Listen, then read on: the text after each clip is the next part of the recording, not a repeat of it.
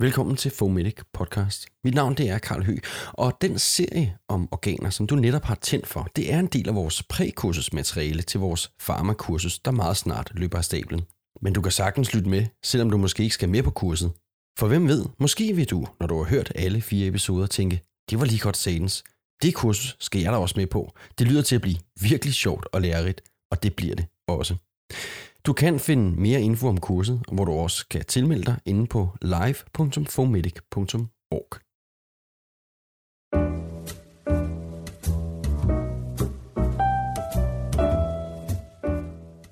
Vi fortsætter her i serien om organer. Den her gang der er vi nået til Karls lever. Og det er en vanvittig fortælling, du skal til at høre nu. For jeg var ikke klar over, at mine organer både var jaloux og decideret maniodepressive. Men historien her fortæller om et organ, der veksler mellem at være ovenud begejstret over sine egne evner og samtidig virker ret træt af både livet og at stå i skyggen af de andre og måske mere prominente organer. Det er bestemt et lyt værd. Velkommen til historien om organer. Velkommen til historien om Karls organer. Fortalt af dem selv. Så kunne der også findes tid til mig. Det var da heldigt, var. Så kan jeg få mine 15 minutter. Karl han er forfængelig og bekymrer sig i virkeligheden kun om sit udseende, sit hår og en gang imellem om hans lunger og hjerte. Han tænker faktisk aldrig på mig, og nogle gange så bliver jeg faktisk i tvivl om, han overhovedet er klar over, at jeg eksisterer end jeg er Karls lever. Når han engang imellem nedværdiger sig til at tænke på mig, så har han ikke nogen problemer med at visualisere mig. At se mig for sig. Men jeg ligner det, jeg skal se ud som. En lever. Og man fanden synes, sin lever er sexet. Alle jeg kender forbinder mig med noget nederen, stegt lever, levertræn eller lever på steg. Fy for satan. Så derfor så har jeg flere gange forsøgt at rebrande mig selv med catchy navne og slogans som Hvis du gerne dine elever vil knalde, har du brug for din lever og galle. Hashtag pas på mig. Eller Hvem gider se badehotellet, når du kan se lagerhotellet? Eller min matador-inspireret Laura? Eller min helt egen personlige favorit, The Metabolizer med Sid. Men de har ikke rigtig fanget an endnu.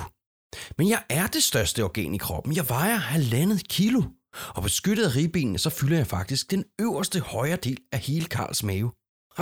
På trods af mit triste udseende og kedelige ry, så er jeg den allermest overlegne blandt alle Karls organer. Der er selvfølgelig flere organer, der får større og mere opmærksomhed end mig. Ikke fordi jeg er bitter på nogen måde overhovedet ikke. Jeg føler måske bare, at hjertet og lungerne gang på gang siler overskrifterne og fører sig frem, som om de ejer det hele. Men i kompleksitet, så når de mig ikke til sokkerhullerne. nu skal du bare høre. Jeg udfører over 500 opgaver. Og hvis jeg går i stykker, så må Karl heller begynde at lave planer om, hvilken kirkegård han vil begraves på. jeg deltager i stort set alt, hvad Karl gør. Jeg leverer muskelbrændstof til hans golfspil. Jeg fordøjer hans lækre morgenbacon, så fremstiller jeg det vitamin, der hjælper hans nattesyn den brilleabe. Jeg producerer over 1000 forskellige enzymer til at håndtere omdannelsen af alle Karls kemiske forbindelser. Men hvis han klipper sig i fingeren med en triener, når han klipper negle, så vil han bløde ihjel, hvis ikke det har været for alle de koagulationsfaktorer, som jeg fremstiller. Det er mig, der fremstiller de antistoffer, der beskytter ham mod sygdom de proteinfragmenter eller aminosyre, der bliver lavet i tarmen for de bøffer, han elsker så meget, kunne være lige så dødbringende som cyanid, hvis de nogensinde kom i blodbanen. Så det er mit job at humanisere dem, ændre dem fra aminosyre til human protein. Og hvis der er noget overskud, som hans krop ikke har brug for, så ændrer jeg det til urinstof og overfører det til mine små, larmende og pisseirriterende underboer, nyrerne. Så kan de udskille det. Karls binyrer producerer også så mange selvbevarende hormoner, at havde jeg ikke udlagt overskud af de her hormoner, så ville han hæve op, som han havde et en hel par gær. Igen er det mig, der skåner ham for ydmygelse, og alligevel så skænker han mig ikke en tanke. Alkoholen i Karls cocktails, som ellers ville samle sig i hans blod i dødelige mængder, den bryder jeg ned til ufarlig koldioxid og vand. Jeg kan håndtere omkring en halv Cosmopolitan eller næsten en hel doseøl i timen. Noget af det, der er helt særligt for mig, det er, at jeg får mit blod fra to forskellige steder. Fra Karls Aorta, der udgår leverarterien, og fra den, der får jeg ca. 25% af det blod, der lever igennem mig. De sidste 75% kommer fra et meget sindrigt system, portårssystemet. Det er nemlig så smart lavet, at alt det blod, der kommer fra Karls tarmkanal og hans mavesæk, fyldt med nærings- og giftstoffer, løber hen til mig, så jeg kan bearbejde dem, inden jeg sender dem videre til hans højre side af hjertet. Det er derfor, at der er nogen, der kalder mig den store detoxer eller afgifteren. Fordi hvis giftstoffer som for eksempel nikotin, koffein eller nogle af de medicamenter, som Karl tager til dagligt, bliver lidt direkte hen til hjertet, så vil Karl være død på få minutter.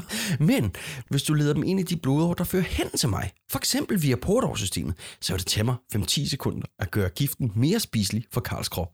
Og, og det jeg laver, det hedder metabolisme. Og hvad fanden er metabolisme så for noget? Ja, groft sagt, så betyder det vel bare, at jeg omdanner et stof til et andet. Metabolisme, det er at tage en ting, for eksempel et protein, og så bryde det ned til de mindste bestanddele, for derefter bygge en anden ting ud af de samme bestanddele, og nogle gange tilsætte noget ekstra. Du kan egentlig også forklare det med at prøve at forestille dig, at din irriterende lille søster byggede et Lego prinsesseslot en masse Lego-klodser. Så kommer du, du ødelægger det hele, og bygger i stedet for dødstjernen fra Star Wars med de samme klodser, måske med et par ekstra klodser, du havde med i lommen inden for dit eget værelse. Og hvem har ikke drømt om at bygge en dødstjerne og springe hele den her ligegyldige planet i luften? Hvis du ikke forstår min Lego-analogi, så kommer jeg gerne med et par eksempler på min overlegenhed, når det kommer til metabolisme. For en form for metabolisme, det er, at jeg omdanner et aktivt stof til et inaktivt stof, men også den anden vej, altså fra inaktivt til aktivt. Og det gør jeg for eksempel, når Karl spiser kodein for sine rygsmerter. Han vil ikke mærke nogen effekt, før jeg omdanner det inaktive kodein til aktivt morfin. En anden form for metabolisme, det er også, at jeg omdanner noget, der er giftigt, til noget, der er ugiftigt, eller omvendt igen, fra ugiftigt til giftigt. Og her er det bedste eksempel i virkeligheden, det jeg gav tidligere, hvor jeg kan omdanne alkohol til vand og koldioxid.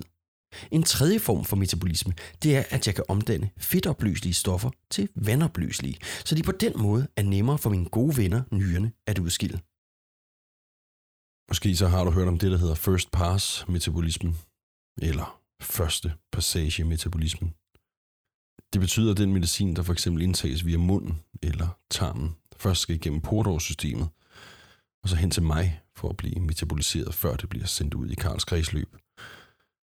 Fordi når jeg bliver sat i arbejde med at metabolisere hans medicin, så betyder det for at få samme virkning, så skal den medicin, Karl tager via munden, være en større dosis, end havde han for eksempel fikset sig i lysken og gjort den inde på det hele.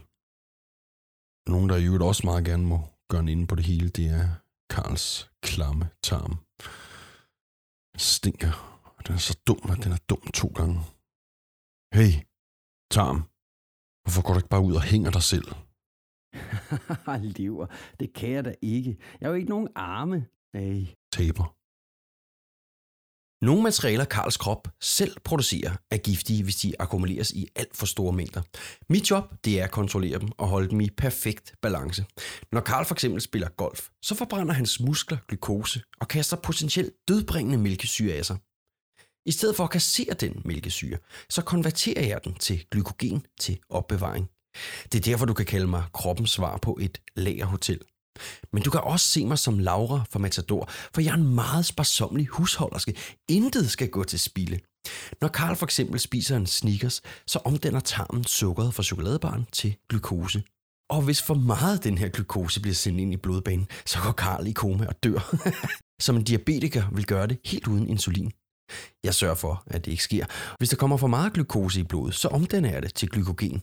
Og jeg kan opbevare, hvad der svarer til ca. 250 gram sukker på den her måde. Når blodsukker så falder mellem hans måltider, så konverterer jeg glykogen tilbage til glukose og sender det lige ud i hans krop. Jeg har slet ikke lyst til at komme ind på Karls røde blodlimer.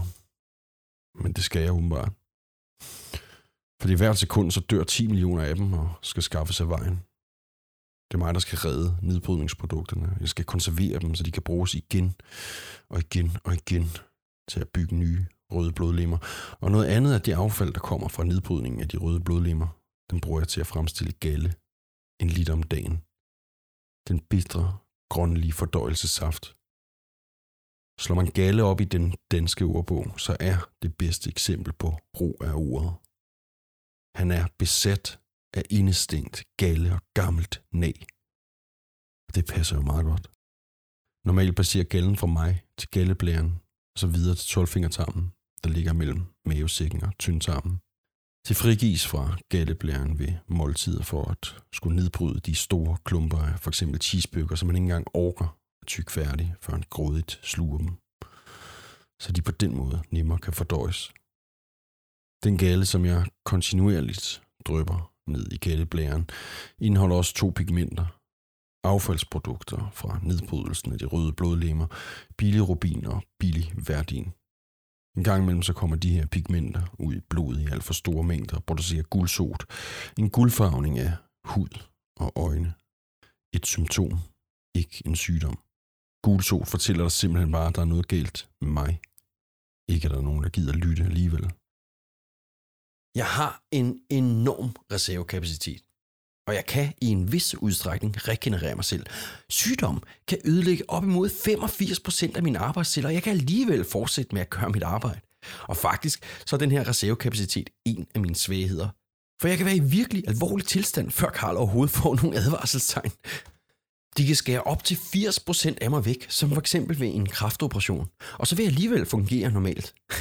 Prøv du en gang at gøre det ved Karls hjerte, og så se, hvordan det går. jeg kan også noget, som de fleste andre organer ikke kan.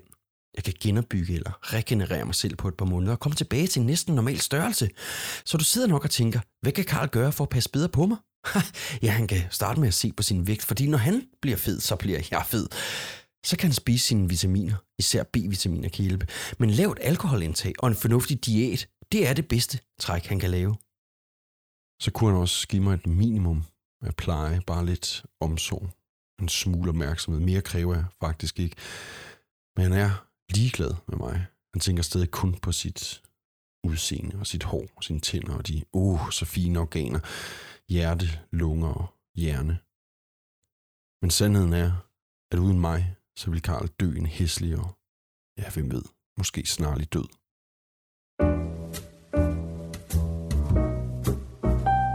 Wow.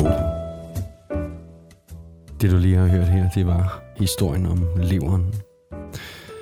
Husk, at du også kan høre, hvad Karls nyrer, lunger og tarmsystem har at fortælle, fordi tilsammen så udgør de nogle af de vigtigste organer, når det kommer til farmakologi. Vi glæder os til at se dig på kursen.